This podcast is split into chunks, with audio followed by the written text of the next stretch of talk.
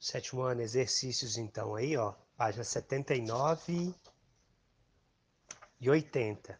Vamos a um aí, gente. Tem um mapinha aí. É, pergunta aí, ó. Quais áreas estão representadas no mapa? É, a quais países essas áreas estavam submetidas? Então, gente, olha, tem um mapinha, tem a legenda, como a gente estudou na outra aula aí.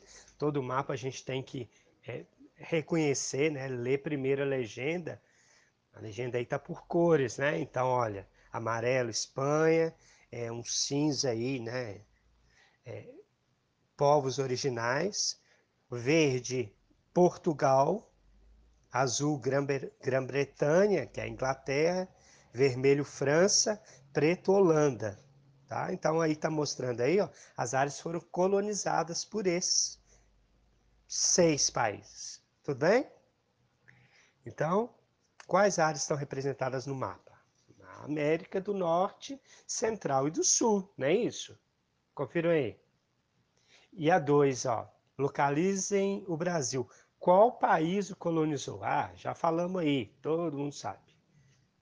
Faixa aí, né? Quem eram os povos representados pela cor cinza no mapa? Só olhar a legenda. Pronto, gente. A dois, colocar aí, resposta.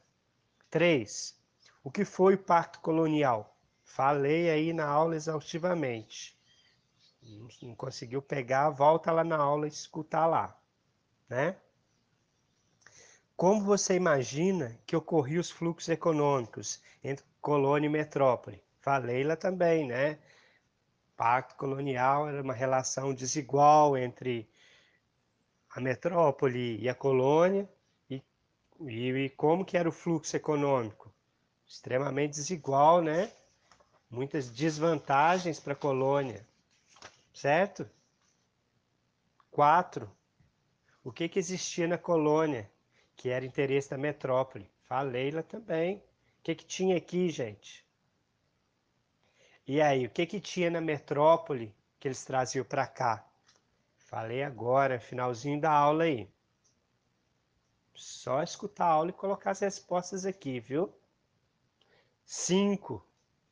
Descreva cada uma das imagens, considerando atividade econômica e forma de trabalho destacada. Então, vocês vão voltar na página anterior, ó, tem quatro imagens aí. Primeira, o que, gente? Lembra lá dos ciclos econômicos do Brasil? Ciclo do ouro, ciclo do café, um pau-brasil, escravidão. Colocar isso aqui nas cinco. Acabou as atividades. Dúvidas, mandem, mandem perguntas lá no grupo. Beleza?